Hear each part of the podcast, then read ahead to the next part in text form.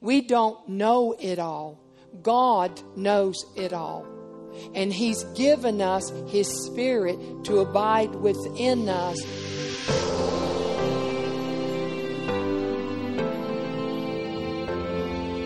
So in Romans 8 22 and 23, then we're going to jump to 26 and 27. The Apostle Paul, writing to the church, said, For we know that the whole creation groaneth and travaileth in pain together until now. And not only they, but ourselves also, which have the first fruits of the Spirit. Even we ourselves groan within ourselves, waiting for the adoption to wit, the redemption of our body. Verse 26 Likewise, the Spirit helpeth our infirmities, for we know not what we should pray for as we ought, but the Spirit itself maketh intercession for us how? With groanings which cannot be uttered. And he that searcheth the hearts knoweth what is the mind of the Spirit, because he maketh intercession. Notice, notice who the intercession's made for. How many saints are in the house? How many saints are in the house? How many saints are in the house? Well, the Holy Spirit is making intercession for the saints. Amen. And notice how not according to our plan, not according to our will, according to the will of God. Can it get any better than that? I don't think so. So, what does groan? This morning, I was led to look in my favorite Webster's 1828 dictionary, and I found this. Groan, simply defined, is this to breathe, to breathe with a deep, mournful sound. How many of you last week witnessed groanings by the Holy Ghost? Deep, mournful sounds, uttered as in pain or sorrow. Groaning is the act of groaning a deep sound uttered in pain, sorrow, or anguish. So, what is an infirmity? It says, The Spirit helpeth our infirmities. The Spirit maketh intercession for us with groanings which cannot be uttered. An infirmity is a weakness which would include a lack of knowledge of how to pray. Infirmity defined is want of strength, or weakness, indicating inability to produce the results, according to W.E. Vine. Infirmities would keep us from re- producing prayer results if it were not for our helper, the Holy Spirit. We don't know it all. God knows it all. And He's given us His Spirit to abide within us to help us he knows we don't need to know. He just needs us to cooperate and yield to Him. The Spirit Himself comes to our rescue by interceding with unutterable groanings. That's what you witnessed last week. You witnessed me yielding to the Holy Spirit.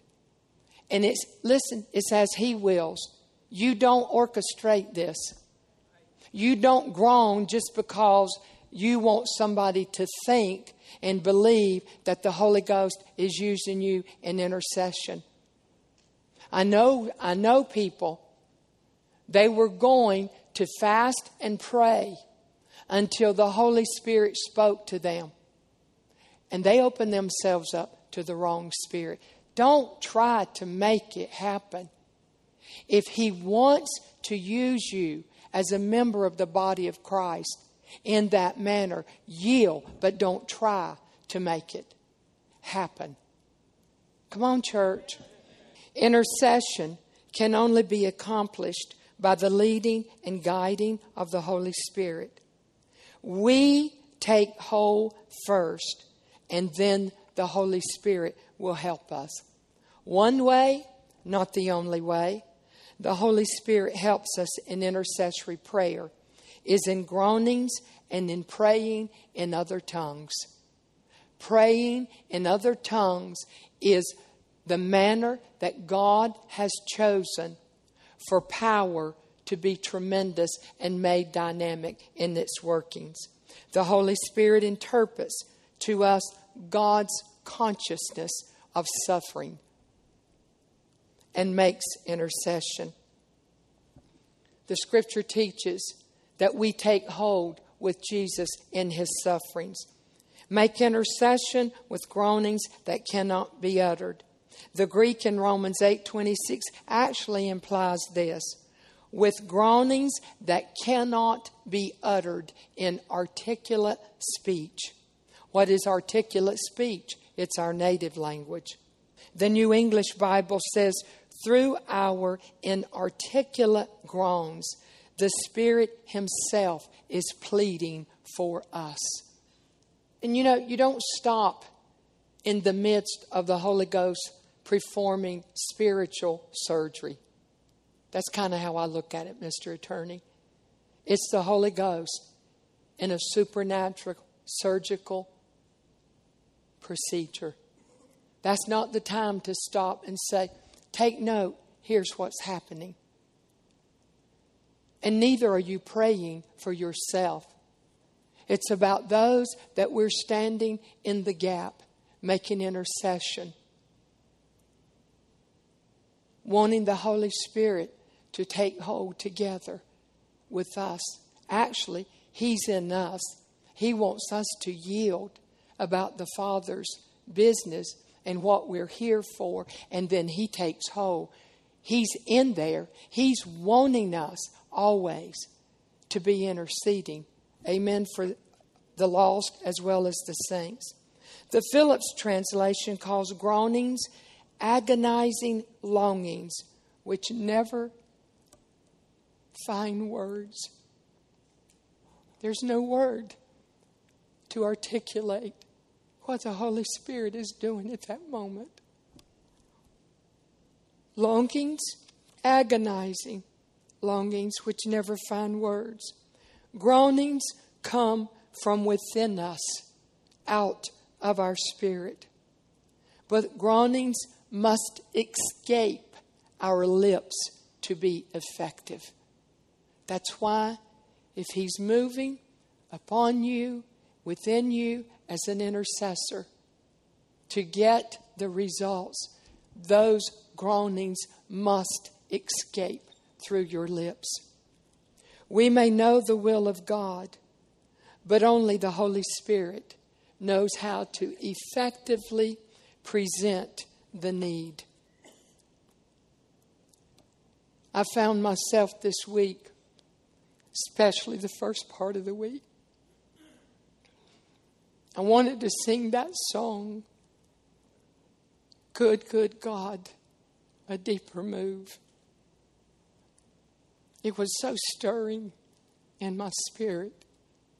Longings, agonizing longings for those that are battling for their life.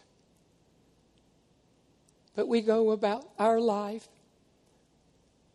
without a care, without a concern.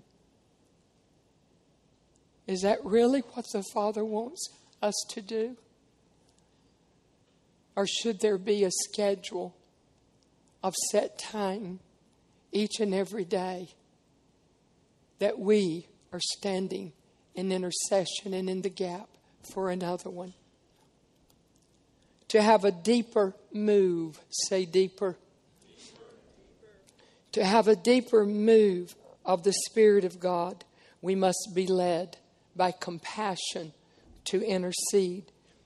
And that's what I'm longing to see and witness especially in this body of believers. You've been trained and you've been trained well. I know of no one. Let me say that differently. I am so pleased to tell who you are and the heart that you have and how you yield to the Spirit of God and how you're not concerned about how long a service is. What you're more concerned about is what God, by His Spirit, wants to accomplish in this moment, in this day that we're gathered. I commend you as a part of this body that you're willing to let the Holy Spirit use you as an intercessor in behalf of others when He chooses, not when we choose. Amen. So, to have that deeper move, we have to be led by compassion to intercede for others.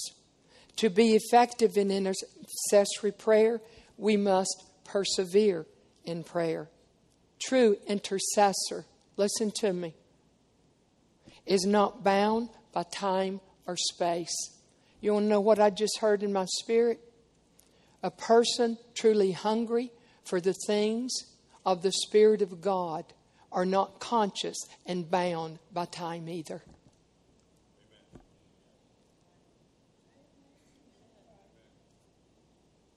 Well, I don't know. I don't know about those two and three hour services. So, you got a loved one that's scheduled for surgery, and it's supposed to take 45 minutes for the surgery surgeon to do what he's to do. So he gets in the midst of that surgical procedure and he sees something. He's made aware of something. And it's going to take longer than 30 minutes or 45 minutes. You're going to go knock on that door and say, Excuse me, I allotted 45 minutes to be here with my loved one. What's the delay? No, Jesus used natural things when he was teaching the disciples to make a point. I'm making a point. What's the point? No, the Spirit just said, It's not you making the point, it's just your voice they're hearing. I'm making the point. I realize I'm not talking to those that are present. I realize you're here because you're hungry and thirsty for things pertaining to and of the Holy Ghost. I realize you're here because you are an intercessor and you know those that need our intercession. And you know the Holy Spirit abides within you, and you know that He needs an agent on the earth that He can work through. Is it asking too much? So, to have that deeper move, there must be compassion, there must be perseverance. We can't be bound by time. But how? How long do we pray then? How long do we stay with it? We should always continue to pray until we have a note of victory or praise. How will we know that? We'll start laughing, praising, or singing, which is a note of victory that assures that we have the answer. Listen to me. Might not be the answer that we won't.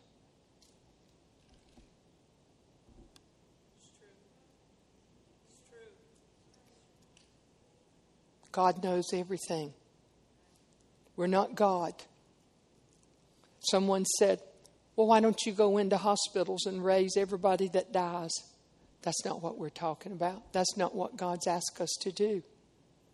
He asked us to know His Word and our authority that has been given to us. He's made available the name of Jesus and the Word of God. And it says the Spirit leads. And He knows every situation and what the outcome should be. And we can't touch that. Secret things belong to Him. And if He wants to reveal that to us, then we're available to hear. But if He doesn't, we leave it in His hands with Him. Amen. In 1 Corinthians chapter 14, verse 14, Paul writing to the church said, If I pray in an unknown tongue, my spirit prayeth, but my understanding is unfruitful. Amen. And then we find in 1 Corinthians 14 14 by the Amplified reads it in manner this manner. For if I for if I for if I, you have something to do with it.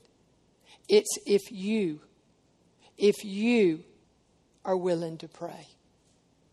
As young as you are, you probably know more Bible than any some three times, four times your age.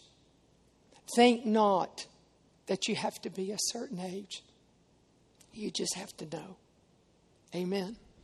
So, if I pray in an unknown tongue, my spirit, by the Holy Spirit within me, prays, and my mind is unproductive.